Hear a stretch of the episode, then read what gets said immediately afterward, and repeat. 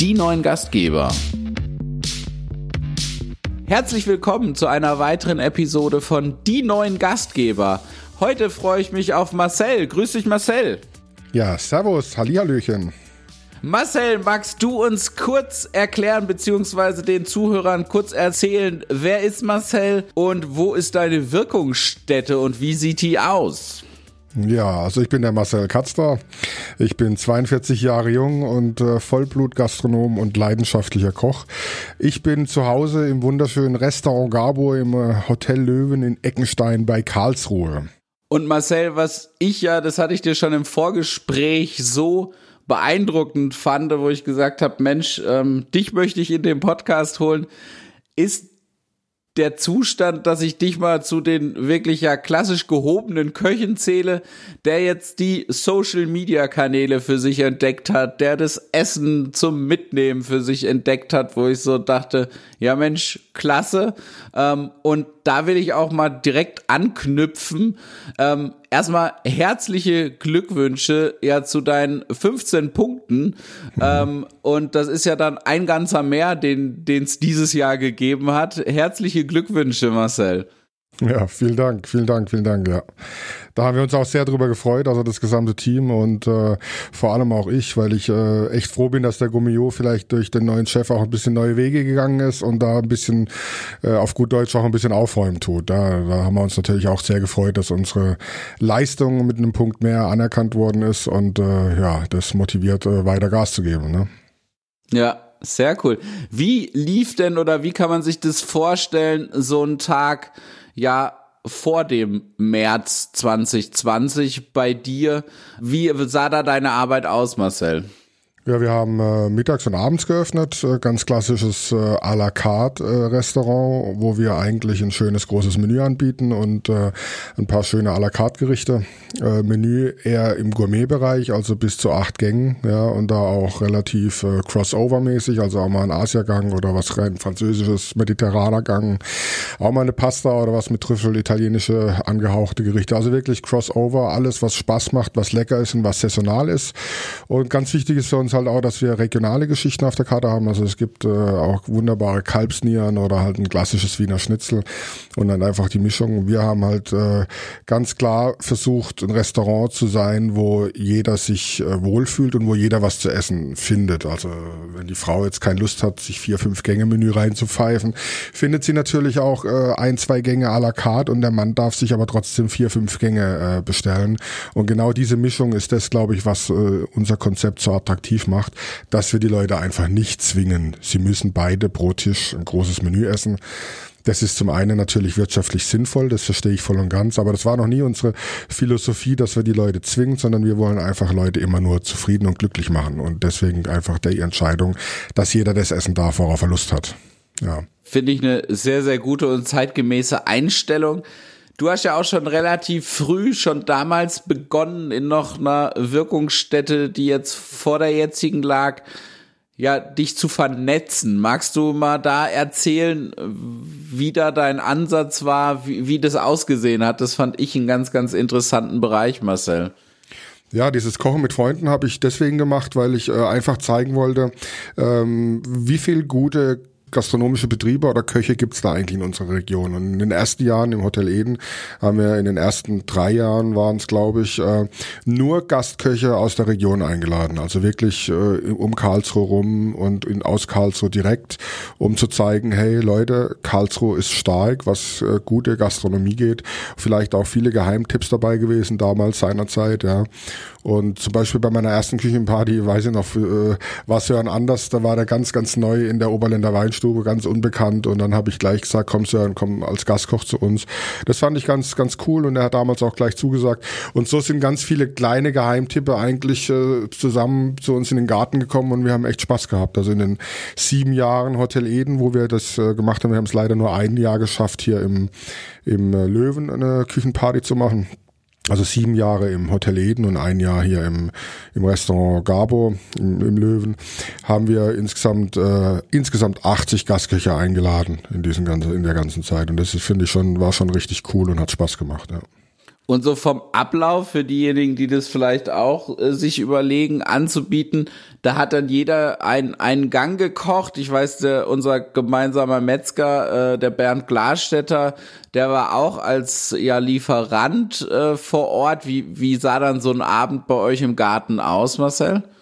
Das war also so, dass ähm, alle, ich habe alle angeschrieben von meinen Jungs, die ich äh, einladen wollte, sie müssen zwei Menüvorschläge einschicken. Und dann hat jeder quasi zwei Food-Vorschläge äh, eingereicht und dann habe ich mich hingesetzt und habe geguckt, was könnte denn jetzt passen, dass sich nichts wiederholt. Das war also ein richtig schönes Zehn-Gänge-Menü so zusammenkriegen und die Jungs haben alle gewusst, dass sie äh, alles in Vorspeisen-Zwischenganggröße machen, sondern also eher so in Amüs-Göll-Portionsgröße, weil du kannst ja nicht zehn, zwölf Gänge in Hauptgangportionen essen, das soll ja eigentlich ein Tag sein, wo man einfach jeden Koch einfach so gut wie möglich kennenlernen kann mit seinem Gericht. Ja, und da soll man auch alles essen können.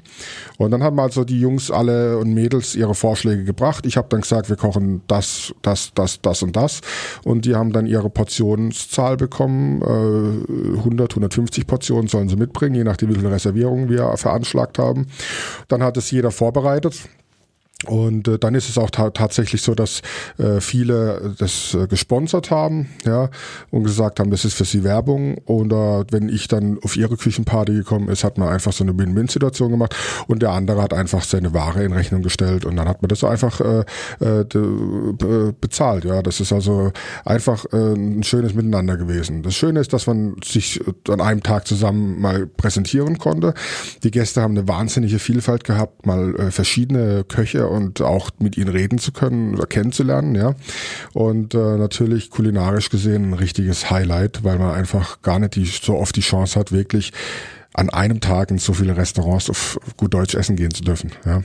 Das ist schon schön. Marcel, du hast die ganze Zeit von Köchin gesprochen. War da denn nie auch mal eine Köchin dabei? Natürlich war auch eine Köchin dabei. Ich habe eine richtig gute Freundin, das ist die Ute. Die Ute Nagel, die hat einen Betrieb in Aschaffenburg und im wunderschönen Winzenhol. Und sie ist auch die Ausbilderin gewesen meines langjährigen Sous-Chefs, der jetzt fast zehn Jahre an meiner Seite war.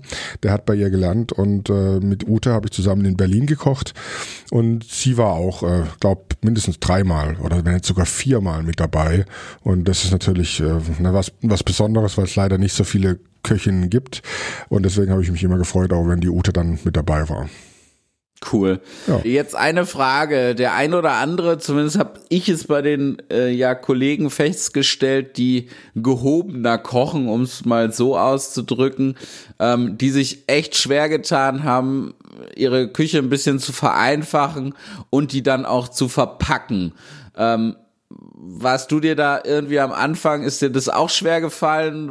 War das dir irgendwie um das Essen zu schade oder wie hast du das wahrgenommen, um jetzt mal so in den März reinzukommen? Ja, also es war für mich äh, überhaupt nicht schade oder ich war mir nicht zu fein, jetzt zu sagen, Mann, was kochen wir denn jetzt? Wir können jetzt nicht irgendwie äh, Kalbsbries und Gänseleber und Hummer in die Schalen packen, kann man schon, aber das bezahlen die Leute jetzt vielleicht auf der einen Seite auch nicht, weil vielleicht auch alle erstmal Respekt haben, mit dem Geld auch privat ein bisschen zu wirtschaften.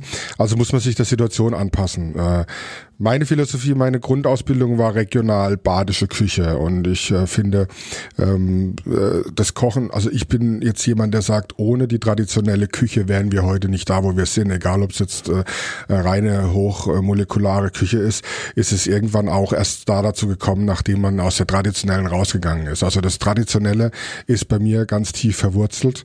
Und deswegen hatte ich äh, sofort gar keinen Stress damit zu sagen, okay, wir versuchen jetzt einfach mal ein Schäufele zu machen mit äh, einem ordentlichen Rieslingkraut und einem Karotten-Apfelstampf. Aber wenn ich das dann so mache, dann muss es aber perfekt sein. Das heißt, das, das beste Schäufele natürlich von unserem Freund, von Bernd, ja, der die richtig coole Stücke da rausschneidet und, und zupökelt und dann halt einfach ein Kraut, das man aus einem frischen Sauerkraut kocht und wirklich, so wie es die Elsässer machen mit Riesling und das Ganze dann weiß bleibt und nicht braun wird, wie man es so aus vielen einfachen, vielleicht nicht so guten Restaurants kennt, sondern richtig schneeweißes Rieslingkraut und dann einfach einen richtig leckeren Karotten-Apfelschnaps dazu. Also was ich damit sagen will ist, einfache Küche kann so gut sein, wenn man sie einfach nur lecker und mit den besten Zutaten zubereitet. Und das kann am Ende richtig, richtig viel Spaß machen. Und ich habe einfach relativ schnell gemerkt, dass unsere Kunden, ob es jetzt der, der Doktor, der Professor, der Anwalt oder ob es auch die, die Oma war, die vielleicht sich nicht getraut hat, in Löwen zu gehen, auf einmal gesagt hat, Mensch, das will ich jetzt mal probieren. Das kann ja nur gut sein, wenn man es im Löwen abholt. Das ist natürlich der Anspruch gewesen. Man hat ja seinen Ruf gehabt. Das heißt, selbst wenn es ein einfaches Gericht ist, muss es dann halt auch perfekt sein. Das ist ganz klar. Und in dem Punkt bin ich Perfektionist und auch Produktfetischist und Liebhaber. Und das sagt mir einfach, dann machen wir das einfach und geben aber dann hundert Prozent und gucken mal, was dabei passiert. Und ich glaube, es ist ganz gut in die richtige Richtung gegangen. Gab es sowas auch vor Corona bei dir auf der Karte, so, so ein Schäufele, und da sind es jetzt wirklich komplett neue Gerichte?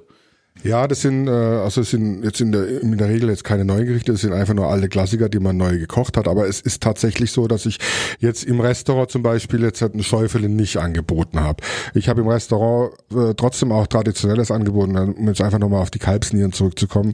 Das ist zum Beispiel ein Artikel, wo ähm, ein bisschen äh, aus den Küchen verschwunden ist. Ja, ähm, Schweinenieren kennt jeder, die sauren Nierchen kennt auch jeder, aber das äh, eine Kalbsniere ist ja zum Beispiel was eine der, der, der elegantesten Innereien, die es gibt, und die musst du im Fett kaufen, ja, und der Bernd hat die komplett im Fett drin und die werden dann erst ausgepackt, wenn die Nierchen äh, bestellt werden, dann werden die quasi aus dem Fett genommen und dann haben die auch nicht diesen penetranten Geschmack, weil die natürlich nicht vor sich hin dry-agen oder wet-agen, wenn sie im Beutel liegen, das ist ja dann das, wo das unangenehme Aroma entsteht, was so eine Niere mit sich trägt, ja, und wenn die im Fett drin sind, bleiben die natürlich so, so, so fein und neutral, wie es nur geht, und wenn du die dann auspackst, schnetzelst und dann halt in der Gusspfanne packst und dann rausmachst mit einem guten Riesling ablöschst, Sahne dazu, Senf und das einköchelst und kurz zum Servieren die Nierchen reinmachst und die wieder Medium ziehst und dann mit einer frischen Pasta oder mit einem Kartoffelstampf servierst, dann hast du ein sehr, sehr einfaches Gericht, was äh, ganz traditionelle und, und, und eine lange Geschichte hat, aber die aus der Küche so ein bisschen raus verschwunden ist,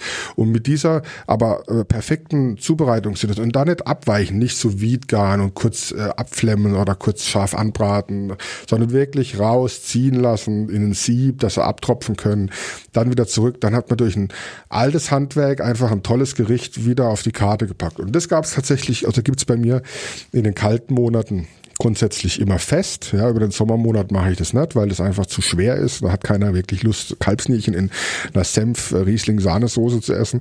Aber so von... Ähm, Von November normalerweise bis äh, März ist es nonstop auf der Karte und wird auch sehr, sehr, sehr gern bestellt, ja. Und es ist aber dann auch ein Gericht, was zwischen zwanzig und und und, und, und sechsundzwanzig Euro liegt, ja. Und äh, weiter runter gehe ich dann eigentlich im Restaurant nicht, weil wir natürlich schon auch in unserer Situation ein bisschen den Pro-Kopf-Umsatz bedenken müssen, ja. Was waren oder sind aktuell auf deiner, ich nenne sie jetzt mal Corona-Karte, die die die Renner? Und was waren so Erfahrungen, wo du sagst, das lief vielleicht nicht so gut?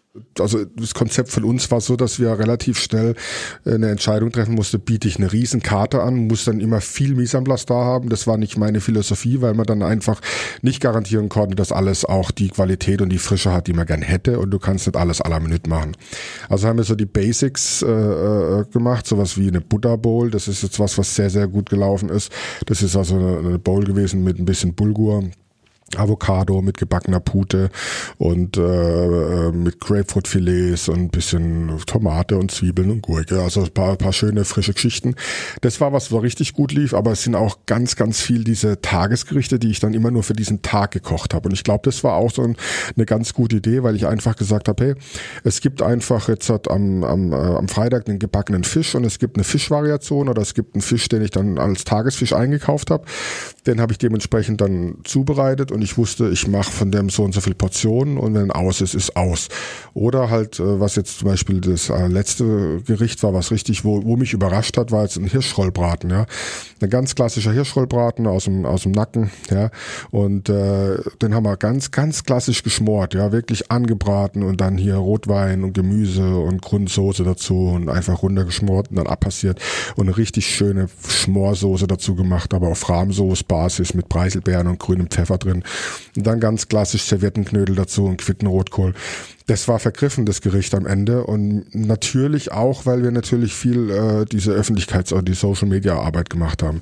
Ich habe, beim, wenn die Ware angeliefert gekommen ist, ein Foto gemacht vom vom vom Fleisch, wie es in der roten Wanne lag, und habe gezeigt, schaut mal, äh, total trocken, es ist kein Blut in, in der Kiste, es ist Top-Qualität, das hochgeladen, und dann haben die Leute schon gesehen, oh, geil, da gibt's hier Schrollbraten, und dann habe ich gezeigt am nächsten Tag, hey, heute wird er zubereitet, morgen gibt's den, wer also bestellen will, darf loslegen und sich eine Portion sichern, und mit diesen Steps, also Tag für Tag, die Leute darauf vorbereiten, das gibt's an dem Tag, habe ich quasi meine Tagesgerichte immer äh, zu neunzig Prozent zum Ausverkauf gebracht, ja, und ich glaube, das war so ein ganz großes Geheimnis, oder halt eine ganz gute Idee, ja, weil es zum einen für mich sehr, sehr planbar war und mir dann auch Spaß gemacht hat, das, die Arbeit zu machen, ja, sich hinzustellen, auch äh, wirklich immer Knödel zu machen. Also wir haben dann auch gesagt, alle haben dann rumrum irgendwie Gänse angeboten. Die Gänse-Nachfrage dieses Jahr, die war, die war brutal, ähm, weil natürlich das Gänseessen im Restaurant flach gefallen ist, ja.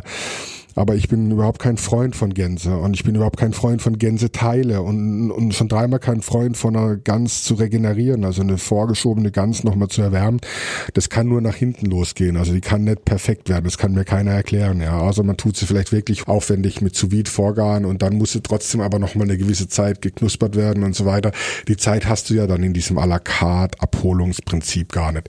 So ist dann einfach der Gänsetag entstanden, da haben wir gesagt, okay, die Leute wollen Gänse, okay, da war ein umsatzschwacher Tag, war halt der Mittwoch, und haben wir halt mal versucht, Mittwochs Gänsetag zu machen, und dann haben wir die Leute halt wieder auch wieder über Social Media angefixt und haben gesagt, hey, es gibt nur am Mittwoch Gänse, wir machen nur so viel Gänse, wie wir den Tag über durch den Ofen gejagt bekommen, auf gut Deutsch, aber es gibt nur Ganze. Deutsche Gänse, Freilandgänse von unserem Bauer, und wenn sie weg sind, sind sie weg, und wenn man dann halt einen Gänsebraten bestellt hat, gab es immer ein bisschen Brust, ein bisschen Keule, viel Haut, weil natürlich, wenn du eine ganze Gans abschiebst, hast du ja viel mehr Haut zur Verfügung, wenn du nur Brust und Keule abschiebst, da kannst du vom Bauch, von der Seite, vom Hintern, von, von der Seite oben, äh, überall die Haut noch wegziehen und kannst sie mit in die Schale legen, und das haben die Leute total gefeiert und waren happy und haben gesagt, ey, das war so eine tolle Gans, und sie war saftig und war halt immer frisch abgeschoben. Das ist natürlich dann, das sind dann mit den Vorteilen, die wir dann gespielt haben aus der Erfahrung. Machen wir so, ist eine gute Idee, das passt für die Qualität, warum machen wir es dann nicht einfach jede Woche so? Und dann haben wir es jetzt jede Woche gemacht über die Winterzeit. Wie ist deine Erfahrung? Ich war total überrascht, als ich hier in der Regionalpresse von unserem DEHOGA-Sprecher ähm, die Worte vernommen habe, dass aktuell so eine ja klassisch regionale deutsche Küche, dass die nicht so angenommen würde, angeblich von den Gästen. Hast du die Erfahrung auch gemacht? Nee, überhaupt gar nicht. Also das kann ich auch gar nicht nachvollziehen. Das sollte ja nicht unsere Aufgabe sein, äh, unsere deutsche Küche einschlafen zu lassen. Ganz im Gegenteil. Ähm, ich glaube, dass die sogar sehr zukunftsfähig ist. Weil ähm, natürlich, wenn sie vernünftig gekocht ist, äh, vielleicht hat derjenige, der das äh, gesagt hat, äh, zu schlechte Erfahrungen mit guter äh, badischer oder regionalen Küche gehabt. Ich kann es dir nicht erklären, aber wenn ich zum Beispiel äh, Omas Rahmblättle aufschreibe oder Linsen mit äh, Seidewürftle und Spätzle, ja, dann sind das äh, Verkaufsschlager. Natürlich müssen die aber gut gekocht sein. Du brauchst keinen Linseneintopf aus der Dose nehmen. Das äh, ist vielleicht aber auch das, was vielleicht dann den ein oder anderen Gast Astronomen dann äh, nicht in die Zukunft bringt, wenn er da damit gearbeitet hat. Und das ist halt ein Punkt, wo ich sage, es kommt dann doch immer dann nochmal, wenn man sich sowas auf sowas einlässt, auf die Qualität und auf die Technik an und auf die Zubereitungsart. Dann bin ich beruhigt. Das war nämlich auch meine Meinung, und ich wollte es jetzt von jemandem hören, der es auch anbietet, weil da zähle ich mich nicht dazu. Magst du uns kurz abholen, mir und auch unseren Zuhörern, die da nicht so verankert sind im Badischen, was sind Rahmplättle, ganz kurz? Ja, also Rahmplättle kenne ich tatsächlich auch nur von meiner von meiner Oma, und dann haben wir es in meiner Lehre oft zelebriert als Tagesessen. Das sind Pellkartoffeln, also man nimmt festkochende Kartoffeln, kocht die ab, tut sie schälen, und dann werden die äh, auskühlen gelassen, und dann werden Scheiben geschnitten, und dann kocht man eine äh, ne, ne Bechermehlsoße, und ähm, die tut man dann warm machen und macht ganz viel Schmand und Sauerrahm dazu und ein bisschen Zitronensaft und ein bisschen Mehlvoressig. Das tut man dann einmal aufkochen, dann schmeißt man die Kartoffelscheiben dazu, äh, wärmt die kurz da drin in dieser Sahnen-Sauerrahmsoße und das ist so ein bisschen, man sagt auch saure Rahmblättle, das kommt von dem Sauerrahm und auch von dem Essig, den man dazu macht und dann kommt frischer Schnittlauch kurz zum Servieren dazu und dann wird es quasi wie so ein Kartoffeleintopf in äh, den Teller gegeben, obendrauf ein Perle äh, Wienerle und dann Dann hat man ein richtig, richtig geiles Essen, das wirklich süchtig macht. Und das ist eigentlich so banal und so einfach. Ich bin dann sogar in der Metro angesprochen worden von Kollegen, hey, äh, sagen wir mal ganz kurz, wie wir Rahmblättler machen. Meine Leute haben, haben gefragt, ob ich das jetzt auch mal anbiete, ob ich da ein Problem hätte. Ich dachte, nee, überhaupt gar nicht. Dann habe ich da, der ist kurz runtergerattert, so wie ich es jetzt getan habe. Und dann habe ich gesehen, bei Facebook hat er hochgeladen, Rahmblättler. Und ich finde es super. Ich, also ich bin auch, habe auch nichts dagegen, wenn man ähm, sich äh, Ideen holt, weil was, wir können uns nur Ideen holen von anderen. Das ist unser Job und wenn man es so gut hinkriegt, dass es genauso gut ist wie bei mir, dann darf derjenige immer gern das auch kopieren und nachmachen. Das ist gar keine Frage. Also ja. Trotzdem, dass ich eben Grünkohl mit Mettwurst gegessen habe, ähm, was so ein bisschen ein, ein Gericht aus meiner Heimat ist, ähm, hat mir die Beschreibung gerade durchaus Appetit gemacht, Marcel. Irgendwann ja, muss ich es mal schaffen, sie abzuholen bei dir. Meist, meistens gibt es das dienstags. Das ist meistens unser Dienstagsessen gewesen. Okay, ich gebe mir Mühe. Ich äh, werde es mir in den Kalender eintragen. Magst du denn noch mal kurz beschreiben, wie hat sich grob die Karte gewandelt bei dir, für diejenigen, die vielleicht auch sowas vorhaben und da ähnlich ge- gekocht haben in der Vergangenheit, wie, wie du es gemacht hast. Was waren da so die, die größten Veränderungen? Du bietest ja trotzdem noch ein Viergang-Menü an. Ähm, magst du es mal kurz beschreiben, was hast du da für, für Maßnahmen grob ergriffen? Ja, also grundsätzlich ist es so, dass ich äh, im Restaurant ja f- schon schon bewusst anders da kochen kann. Ich kann anders auf dem Teller anrichten, ich kann es äh, optisch viel, viel schöner darstellen, ich kann mit mit mit Kräuter und mit mit Sachen, äh, weil der Weg natürlich vom vom von der Küche bis zum Gast nicht so weit ist und dann fällt auch nichts um. Und für mich sind natürlich im Restaurant mit dem fünfzehn-Punkte-Standard, was wir im Restaurant haben, natürlich ganz klar, kann man das Ganze jetzt nicht vergleichen. Aber was man vergleichen kann, das ist auch das, was, glaube ich, viele meiner meiner Gäste zu schätzen wissen, dass die Produktqualität ist einfach gleich geblieben. Also ich habe keine Einschränkungen gemacht beim Einkauf. Ich habe trotzdem mein Roastbeef gekauft, mein Rinderfilet oder mein Fisch bei den gleichen, in der gleichen Qualitätslinie wie im Restaurant auch. Ich bin nur hingegangen und habe gesagt, okay, wir müssen es einfach, wenn wir jetzt nicht auf die Kreativität der Optik setzen können, dann müssen wir einfach auf den auf die auf die Stimmigkeit des Gerichtes achten. Und dann machen wir lieber Basics, die wir sicher in eine Schale packen können, wie jetzt zum Beispiel einen Rinder-Tatar. Wenn ein Rinder-Tatar lecker abgeschmeckt ist, ist es eine wunderbare Vorspeise. Und dann gibt es dann trotzdem unser Limettengel, aufgeschlagenes Creme fraiche dazu und eine Lotuswurzel, äh, eine frittierte. Und es gibt im Menü einfach dann was, was, was safe ist. Was aber so safe ist, dass der Gast daheim die Vorspeise gemütlich essen kann und das ist Hauptgang-Schale nochmal bei achtzig Grad auch eine Viertelstunde oder auch fünfundzwanzig Minuten in den Ofen schieben kann, je nachdem, wie gemütlich sie zu Hause die Vorspeise essen und dann rausnehmen und es ist nicht durch oder es ist äh, trocken oder es ist irgendwie, das haben wir ausgetüffelt. Wir sind also hingegangen, haben uns ganz auf diese Situation, äh, wir haben zu Ende gedacht. Wir haben gesagt, okay, der Gast holt sich jetzt das Essen bei uns ab. Wir müssen überlegen, er fährt mit dem Auto irgendwo hin. Es muss A, entweder warm bleiben oder er muss es nochmal warm schieben können, ohne dass die Qualität drunter leidet. Und so haben wir aus der Erfahrung einfach gesagt, so ein zweierlei Rind kriegt man immer hin.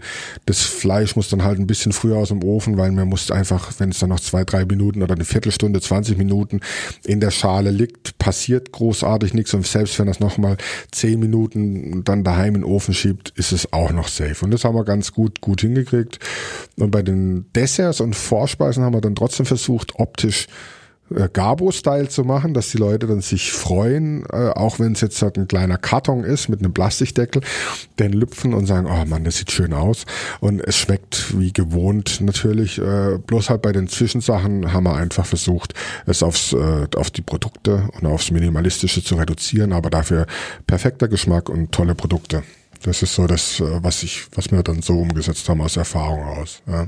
Also Qualität bleibt, Vereinfachung der Gerichte und wirklich schauen, was kann ich gut to go machen. oder? Genau, was genau, was kann ich gut to go machen, wo liegt, wo sind die Stärken und was wird auch verlangt, ja? Ein guter Freund hat immer gesagt, man muss sich immer der Situation im Haus und der Lage anpassen. Haus, Lage kannst du nicht verändern, aber die Situation ist diese, dass die Leute jetzt gut essen wollen. Und als Beispiel, ich habe dann irgendwann mal diese schmale Taler-Aktion in, ins Leben gerufen. Mir war dann irgendwann mal bewusst, wo dann so der, der Lockdown länger ging, Mensch, wenn die jetzt alle Kurzarbeitergeld kriegen und es kommen, ich habe viele täglich Abholer gehabt, habe ich das einmal im Kopf überschlagen, was dann so im Monat jemand bei mir an, an, an, an Geld liegen lasst und dachte mir, hey, wenn der jetzt aber dann natürlich in Kurzarbeit weniger Geld kriegt, kommt er vielleicht weniger Essen holen und äh, das ist ja auch nicht Sinn der Sache. Und dann habe ich halt irgendwann mal überlegt, was für Gerichte kannst du denn unter zehn oder um die zehn Euro machen, weil ich nie der Freund war, also ich bin immer der jemand, der sagt, du kannst für sieben Euro kein gescheites Essen haben, ja, aber äh, du kannst schon für zehn bis zwölf, vierzehn, fünfzehn Euro schon so viel wie die Rahmenplätte, da brauchst du keine zwanzig Euro dafür nehmen, weil Kartoffeln, Sauerrahm und ein paar Wiener, das äh, kann jetzt jeder Gastronom drüber nachdenken, dass das ein Materialwert von irgendwelchen ein Euro achtzig sind, ja. Und das kannst du aber dann halt auch fair kalkulieren und kannst du dann einfach auch mal deinen Vielabholern oder deinen Stammgästen einfach mal was zurückgeben und sagen, hey, du kommst jeden Tag, du musst dich jeden Tag für fünfundzwanzig Euro bei mir ein Essen holen. Du, ich, ich freue mich auch, wenn du wirklich dann einmal kommst und dir ein Essen für fünfzehn Euro. Und dann holen sie sich meistens dann noch einen Salat dazu und ein Dessert und gönnen sich dann ein crazy Dreigang-Menü mit Rahmenblättel im Hauptgang. Und dann muss ich schmunzeln und muss sagen, hey, alles richtig gemacht, weil der Leute, die Leute haben Lust, gut zu essen. Und was ist an Rahmblättle zum Beispiel jetzt? Das ist immer wieder beim Rahmblättler, ja. Es können auch äh, Kässpätzle sein, ja. Oder es kann einfach auch wirklich ein Elsässer Rahmschnitzel sein. Da gibt es ja genug, genug kreative Geschichten äh, oder Dinge, die man selber gern isst. Ein Betrieb hat jetzt so einen, habe ich gesehen, in Karlsruhe äh, Kaiserschmarrn gemacht. Wenn er Bock auf Kaiserschmarrn hat, ist auch wahnsinnig viel Arbeit. Und wenn er das souverän umsetzt, dann kann der da einige Portionen rausklopfen. Und das finde ich einfach, das ist die Kreativität und man muss sich dann da ein bisschen drauf einlassen und so das Gespür bekommen, was, was, was nehmen die Gäste jetzt eigentlich an? Und das gern auch wieder nicht zu schade sein und das einfach auch mal wieder wiederholen. Ja, sage, okay, so, so ist ja der Gänsetag entstanden. Ich war ausverkauft. Und dann haben die schon gesagt, ja, wann gibt's das denn wieder? Äh, und dann habe ich aus dem Bauch gesagt, nächste Woche Mittwoch. Und dann haben die für nächste Woche Mittwoch bestellt. Und dann war das jetzt so äh, ganz klassisch, dass immer, wenn wir ausverkauft waren, das waren die letzten Tage, die letzten Mittwoche dann immer schon um zwölf, dreizehn Uhr, dann haben wir ab dreizehn Uhr schon die Reservierung für nächsten Mittwoch angenommen. Why not? Und ich habe gesagt, gut, wenn das so gefragt ist, dann machen wir das einfach wieder. Und wenn ich gemerkt habe, jetzt geht's zurück, dann haben wir es dann eingestampft und haben was Neues gemacht, wie die Backfischtüte. Das war eine Sache, die lief am Anfang wie bekloppt, am Ende nicht mehr. Da habe ich gesagt, gut, wir machen nur das, was läuft. Dann muss man einfach auch, dann aber auch als Gastronom sagen, gut, es läuft nicht. Man nennt das ja immer Renner und Penner, früher hat man das so gesagt, ja. Dann muss man das ja einfach dann einstampfen und sagen, dann macht man jetzt wieder was Neues. Und dann habe ich dann aus einem doofen Fehler Freitag eine Petri-Heil-Wildgericht gemacht, bis mir dann ein, eingefallen ist, na, Petri-Heil ist ja Angeln, aber passt ja zu Freitag. Es war aber einfach nur ein, ein Doofheitsfehler. Und dadurch haben wir dann diesen Hirschrollbraten am Freitag gemacht, statt einem Fischgericht. Und das war dann auch okay. Also manchmal äh, passieren da auch lustige Sachen. Ja. Sehr gut. Und was ich noch, ich weiß nicht, ob du es aktuell noch machst, das war auch, glaube ich, dass ein Teil deiner Salate, Bowls, in den örtlichen Supermarkt gegangen ist. Liege ich damit richtig? Jawohl, das ist die ganzen Edeka-Märkte und jetzt ganz verstärkt in dem Edeka-Markt in Leopoldshafen liefern wir jede Woche immer noch Gerichte und Salate äh, quasi für kleineres Geld, wie jetzt bei uns im Restaurant. Auch von der Portionierung her ein ganz kleines bisschen kleiner, aber äh, immerhin auch einige Essen in der Woche und äh, das äh, läuft auch immer noch und die beliefern wir bis zu dreimal die Woche. Ja. Cool, und wie wird es da angenommen und, und wo liegt es da dann, dann preislich? Die Salate liegen da ungefähr bei äh, acht, neun Euro und die warmen Essen bei zehn, elf Euro rum. Also so um die fünf Euro günstiger, wie wenn sie es bei uns im Restaurant abholen. Und ähm, die Resonanz ist richtig positiv, weil da äh, ganz viele Büroangestellte sich ihr Mittagessen einfach mitnehmen und ganz viele ältere Herrschaften sich einfach so ein vakuumiertes Hauptgericht einfach mitnehmen für elf Euro und die essen das zu zweit, weil sie gar nicht mehr so viel essen. Aber es ist halt ein frisch gekochtes Essen. Da gibt's meistens immer Sauerbraten, Tafelspitz, auch mal ein Gulasch oder einfach.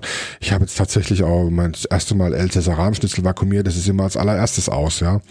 Äh, ich hätte niemals mir gedacht, dass ich irgendwann mal Schnitzel vakuumiere, weil das ist ja was, wo ich sage, das ist ja total banal. Aber eher, eher halt natürlich neunzig Prozent Schmorgerichte, wo ich dann einfach in Soße pack, wo die Leute dann, und das Coole ist halt, die Leute können es entweder im Beutel ins Wasser werfen, sie können es sich auf den Teller anrichten, in die Mikro packen oder sie machen es einfach in den Topf und erwärmen es. Also es ist für jeden ganz einfach umsetzbar, warm zu machen zu Hause, und es ist frisch gekocht und es ist halt ohne Konservierungsstoffe. Wir haben ein M H D von drei, vier Tagen und das ist auch so, ich habe dann auch mit dem Edeka, ähm, am Anfang haben die mehr bestellt und es ist dann natürlich irgendwie mal weggeflogen. Da habe ich gesagt, nee, nee, das ist nicht meine Philosophie. Ihr macht es jetzt mal so, ihr bestellt einfach mal von jedem nur, lass mal fünf sein, ja, und dann äh, bestellt ihr lieber am nächsten Tag nochmal und dann kriegt ihr das wieder frisch. Und so sind also die Gerichte und die Salate maximal zwei Tage in der in der in der Kühltheke dort.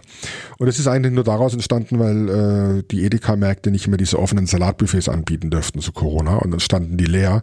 Und äh, dann ist es aus einem netten Gespräch am Fenster mit dem Edeka Kuhn-Chef, mit Manuel Kuhn, entstanden. Und dann ist es natürlich, muss ich schon sagen, äh, jetzt nicht die riesen Gewinnspanne, die ich jetzt bei diesem Salat habe. Aber da setze ich jetzt einfach wieder auf, äh, auf Folgendes. Man gibt jetzt einfach äh, den Menschen in unserer mittelbarer Umgebung einfach auch mal was zurück. Und letztens beim Einräumen der Salate, weil wir fahren dann hin und räumen die Salate auch selber in die Kühltheke ein, kam eine ältere Omi und hat sich so gefreut.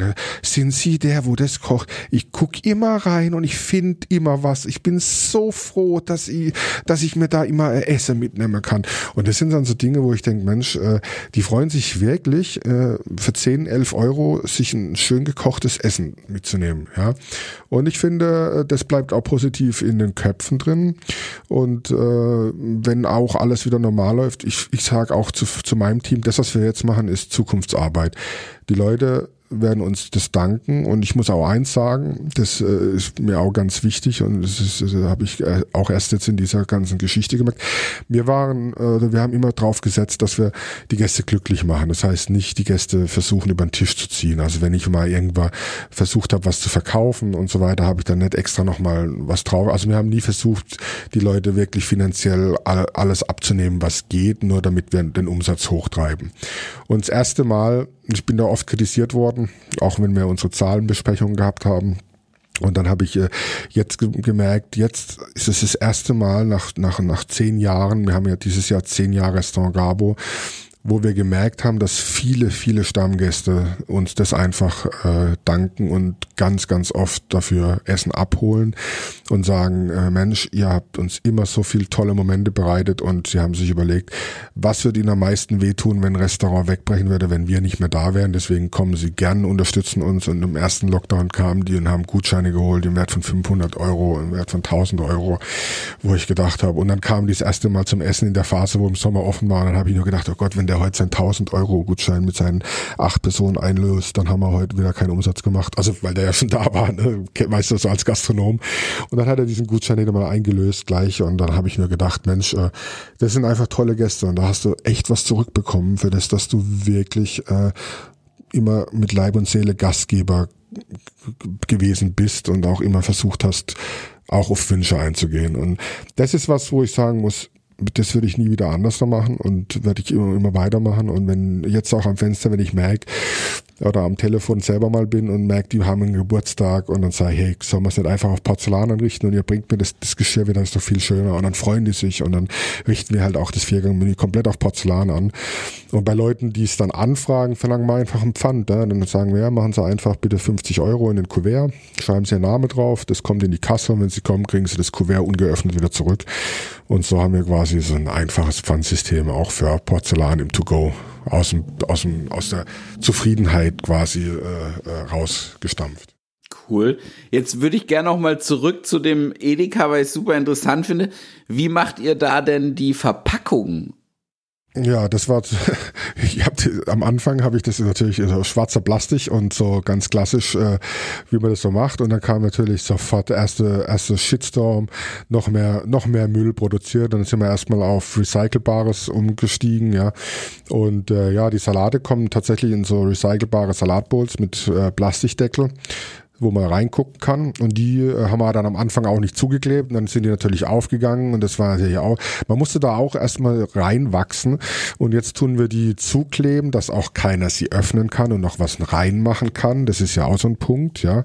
Da müssen die abgewogen werden, das heißt, es muss immer ein gleiches Gewicht sein, das ist auch ganz wichtig, dass die Gäste nicht einmal zweihundertfünfzig Gramm kriegen und einmal vierhundert Gramm. Sondern es ist schon so ganz äh, durchgetaktet alles. Das kam aber auch, das hat schon so seine zwei Monate gedauert, bis man da perfekt drin war. Und halt die warmen Essen sind alle vakuumiert, ne? Also alles im Vakuum, Vakuumbeutel. Und das ist natürlich Mordsarbeit, das alles einzupacken. Ähm, und das äh, eigentlich äh, ist das, müsste man da doppelt so viel verlangen, aber da sind wir wieder beim Punkt, das ist jetzt da auch, muss man einfach sagen, die Masse. Und am Ende des Tages, äh, wenn ich zum Beispiel jetzt sowas wie den Hirschrollbraten übrig hatte, möchte ich jetzt nicht sagen eine Resteverwertung, aber wenn ich zum Beispiel jetzt zehn Portionen übrig hatte, ja, dann musste ich die jetzt nicht irgendwie personal machen, sondern dann haben wir die einfach aufgeschnitten, vakuumiert, und da hatte ich dann auch, habe ich dann auch jetzt die schöne Freiheit, und zu sagen, hey, es gibt jetzt zehnmal Hirschbraten, die packen wir jetzt mit in die in die Kühltheke mit rein, und dann sind sie weg. Ja, und so habe ich quasi auch alles sauber wirtschaftlich verarbeitet. Ja, und jetzt zu Weihnachten habe ich zum Beispiel, weil wir tatsächlich auch so eine Tradition ist, Traditionsbox gemacht haben. Ich dachte, ja, die wird nicht gehen. Kartoffelsalat und Wienerle, das kann sich ja jeder selber machen. Aber ich bin auch wieder da eines Besseren belehrt worden, dass die Leute echt happy waren, dass sie jetzt halt Wienerle und Kartoffelsalat fertig holen können. Und dann habe ich jetzt einfach für die Salattheke, hatte ich noch ein paar Wienerle übrig.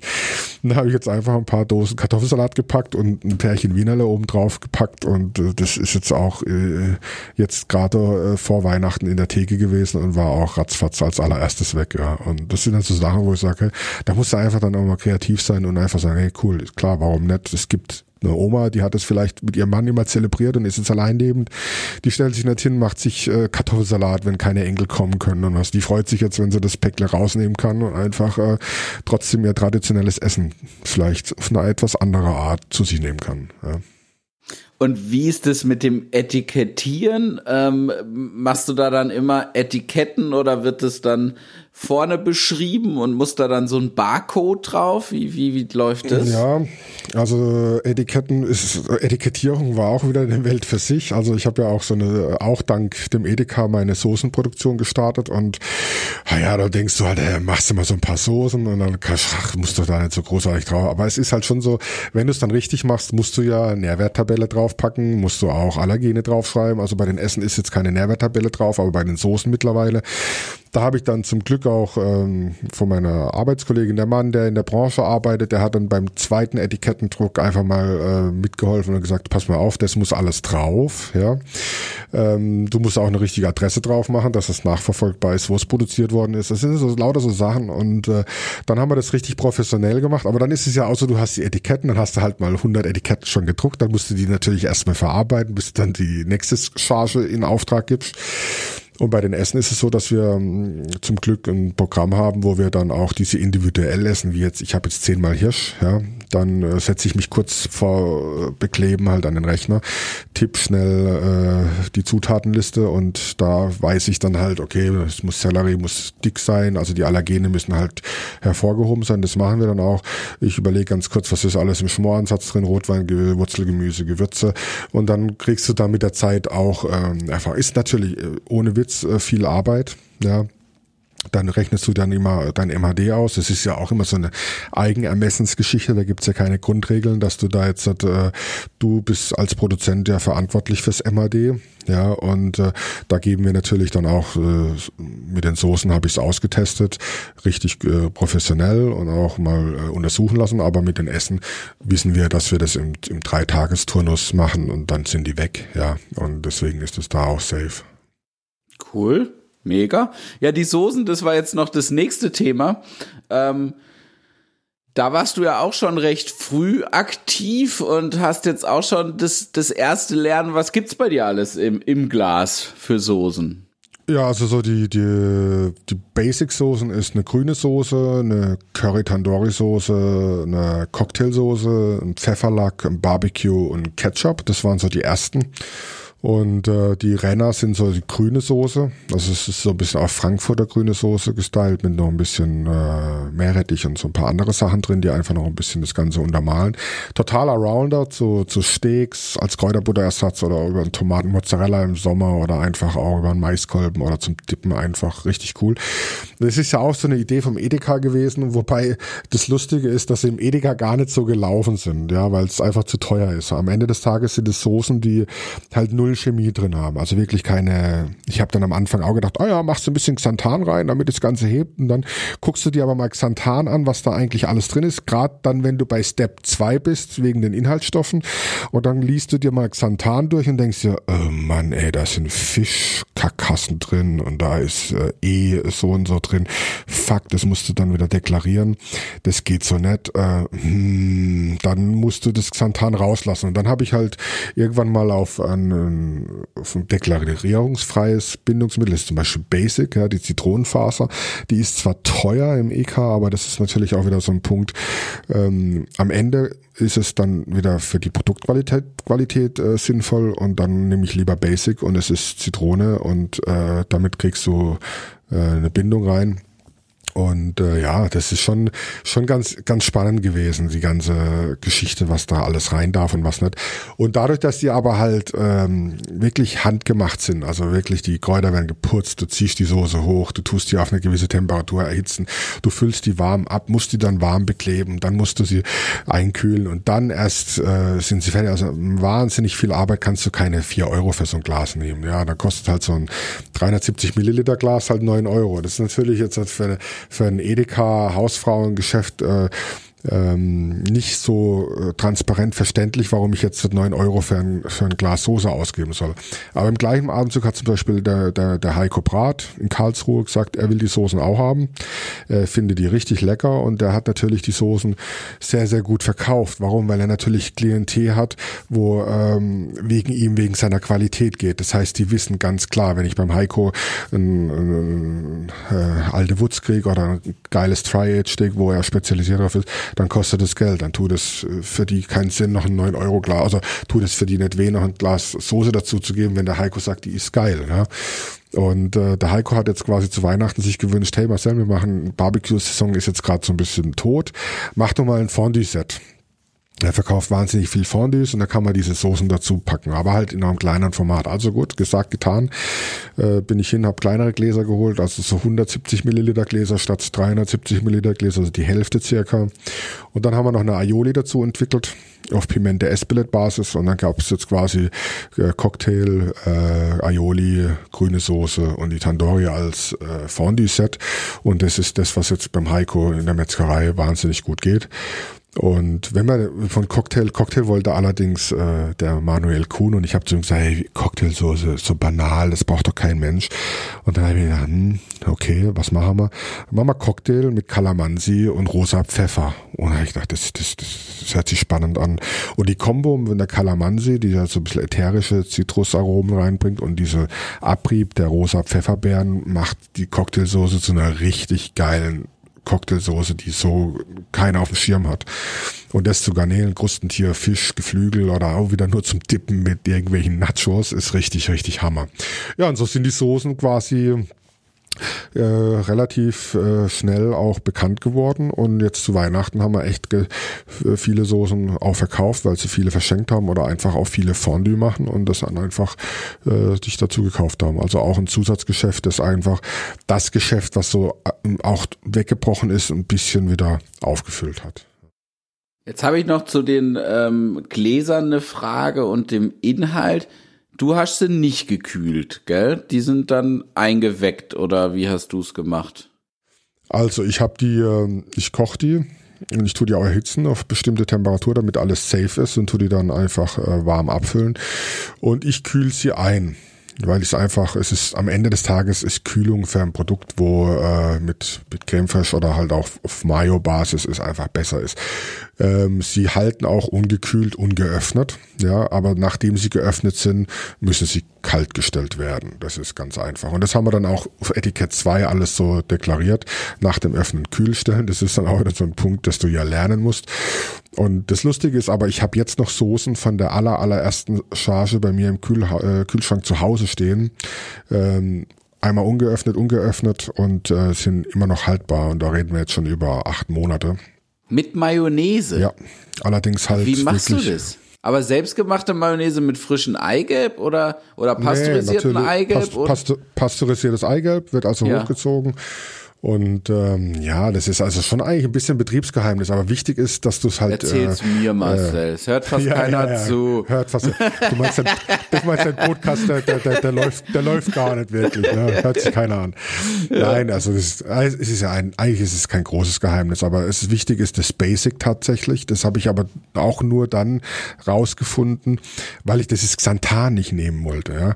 Und äh, wenn du natürlich jetzt, äh, ich sage jetzt mal Rahm, also Fett, Sahne mit äh, Ei und Öl erhitzen tust, passiert Folgendes, es flockt aus und kackt dir ab. Das ist so ganz, ganz einfach, ja. Wenn du das aber natürlich auf ähm, zweiundachtzig bis vierundachtzig Grad, also um die achtzig Grad hoch, bist du auf der sicheren Seite und hast es ja pasteurisiert. Ja, und da hilft dir wiederum eine gewisse Menge an Basic, damit es sich nicht trennt. Ja. Was ist denn Basic?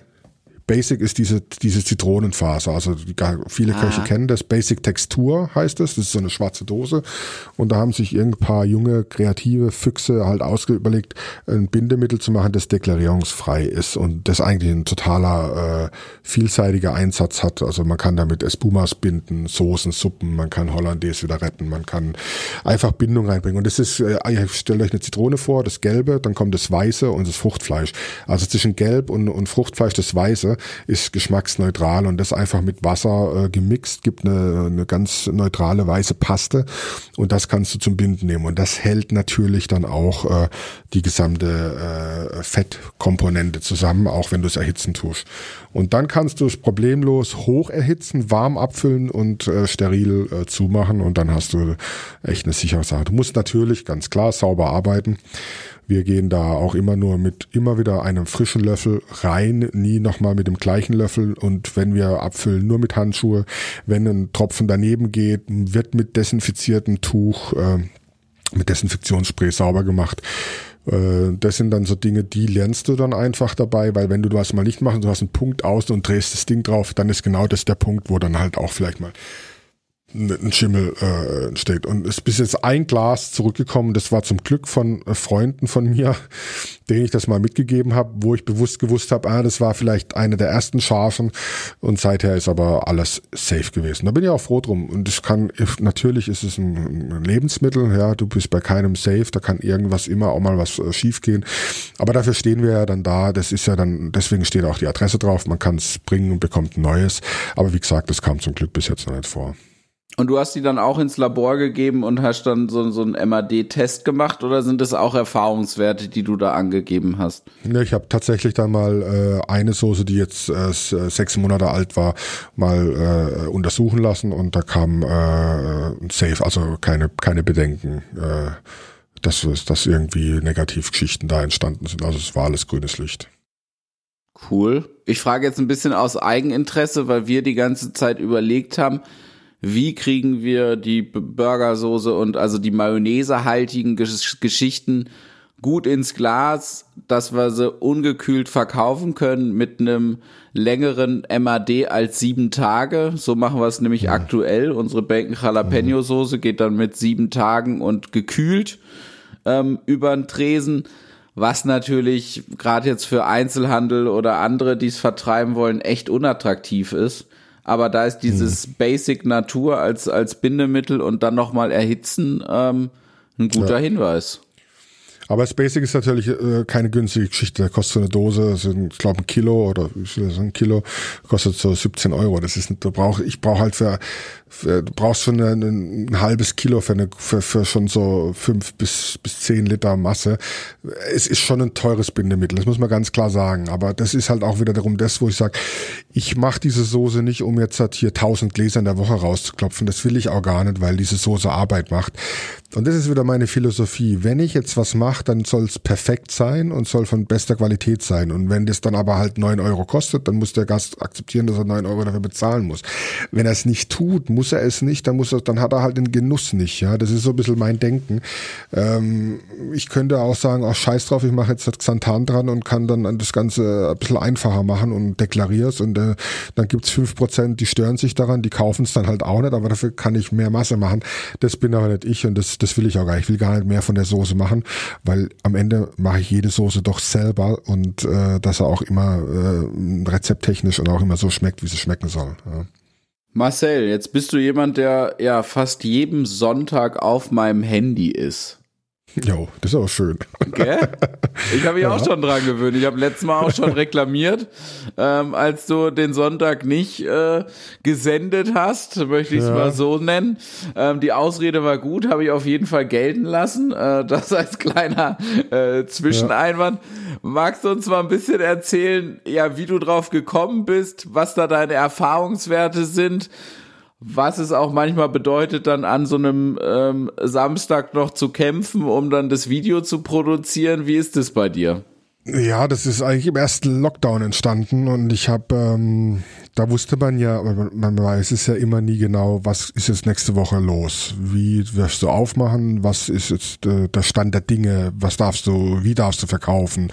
Und so weiter und so fort. Und dann war, äh, habe ich gemerkt am Telefon immer Unklarheit, ah, äh, macht ihr jetzt to go und was gibt's denn zu essen und ist die Karte online und das, das ging mir irgendwie dann echt auf die Ketten und ich habe gesagt, irgendwie müssen wir mal äh, einen Weg finden, die Gäste zu informieren. Was passiert dann? Wie machen wir das? Das machen wir am besten sonntags. Sonntags ist äh, äh, sind die Leute zu Hause, liegen auf der Couch, haben Zeit, ja, gucken sich dann vielleicht auch mal ein Video an. Und dann kannst du gleich zwei Fliegen mit einer Klappe schlagen. Du kannst erstmal erzählen, was es gibt und du kannst gleich mal gleich mal Werbung machen, dass sie zu dir kommen sollen zum Essen. Ja? Und dann habe ich das ausprobiert und ähm, naja, das war für mich am Anfang überhaupt gar nicht einfach, äh, ähm, hinzustehen und zu sagen, oh, hm, hm, äh, aber dann habe ich irgendwie gemerkt, äh, bin immer mehr zur Kamerasau geworden. Immer wenn ich die Kamera laufen hatte, ging es dann auch irgendwie gut von der Hand. Das muss man da am Ende des Tages dann doch vielleicht auch ein bisschen können, das ist ganz klar.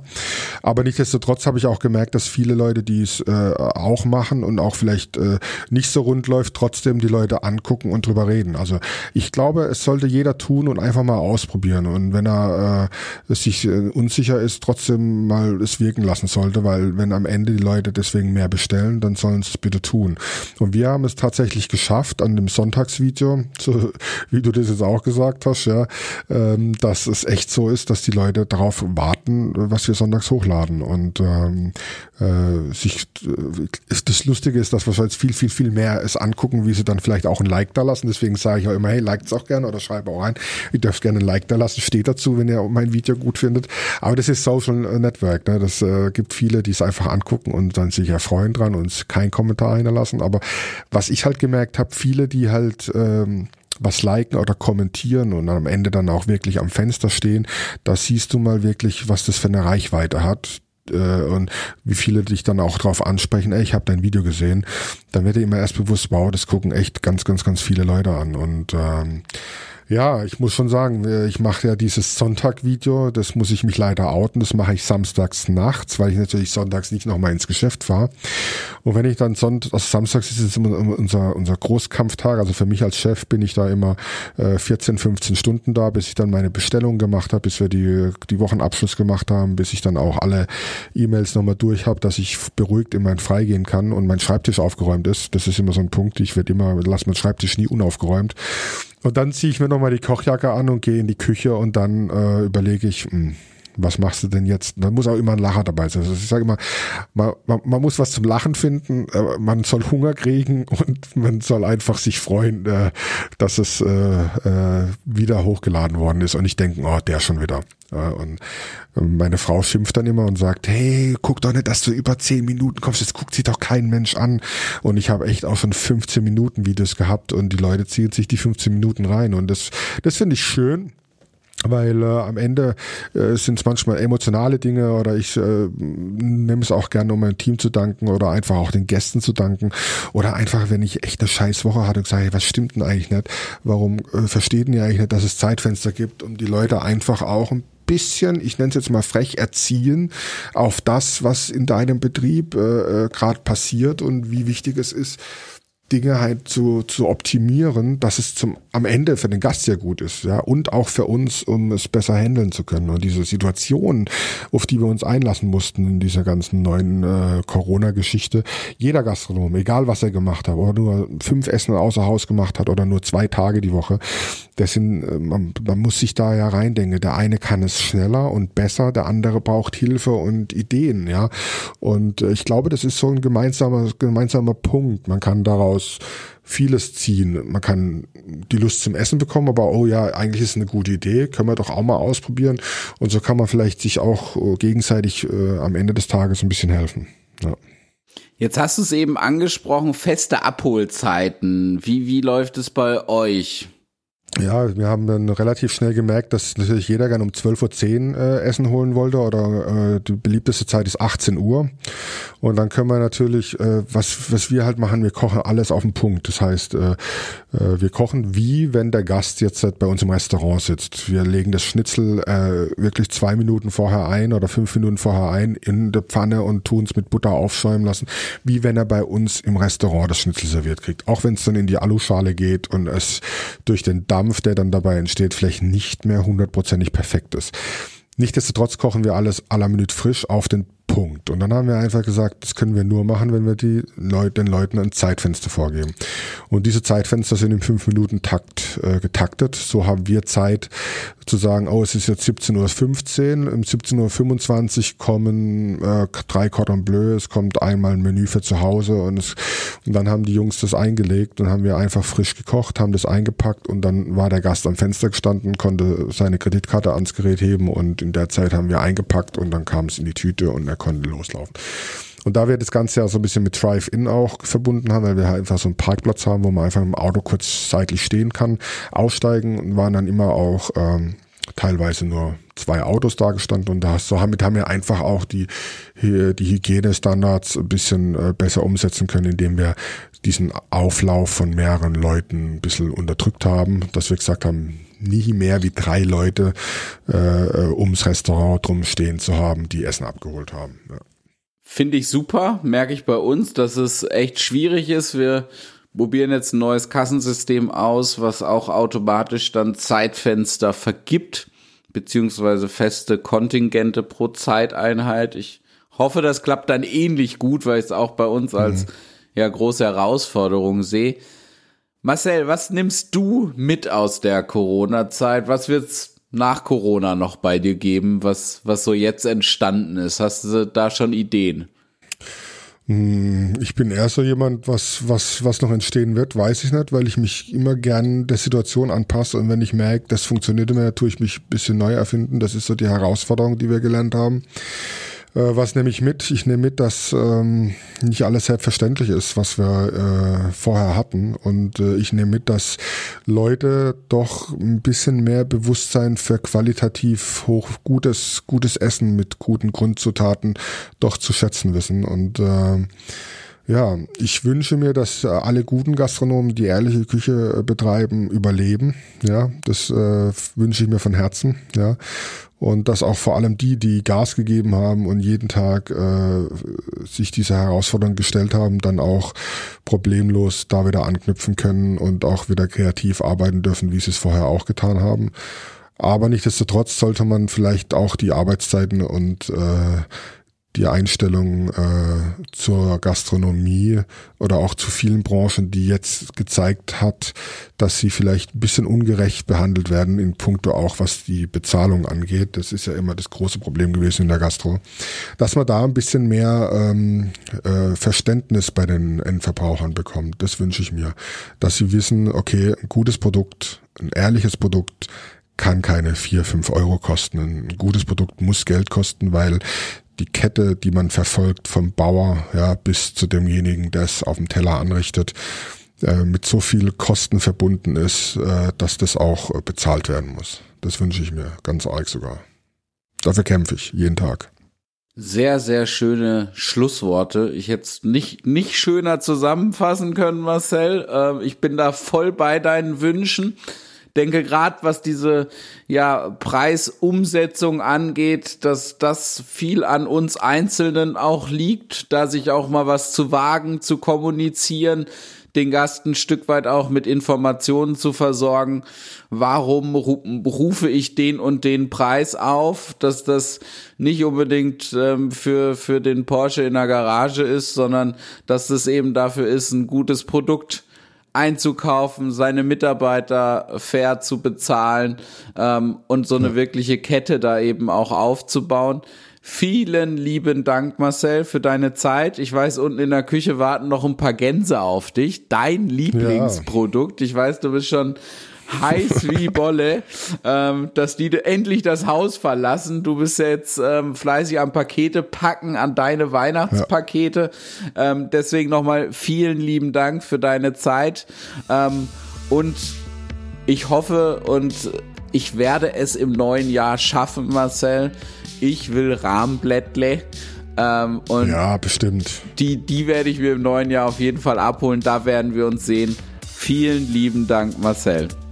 Lieber Lukas, vielen Dank, dass ich heute dein Gast sein durfte. Das war mir eine Freude. Dankeschön.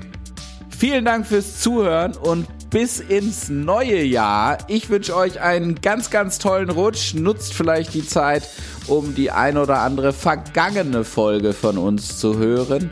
Und dann freue ich mich, wenn wir ja, uns frisch im Jahr zwanzig einundzwanzig wiederhören. Euer Lukas.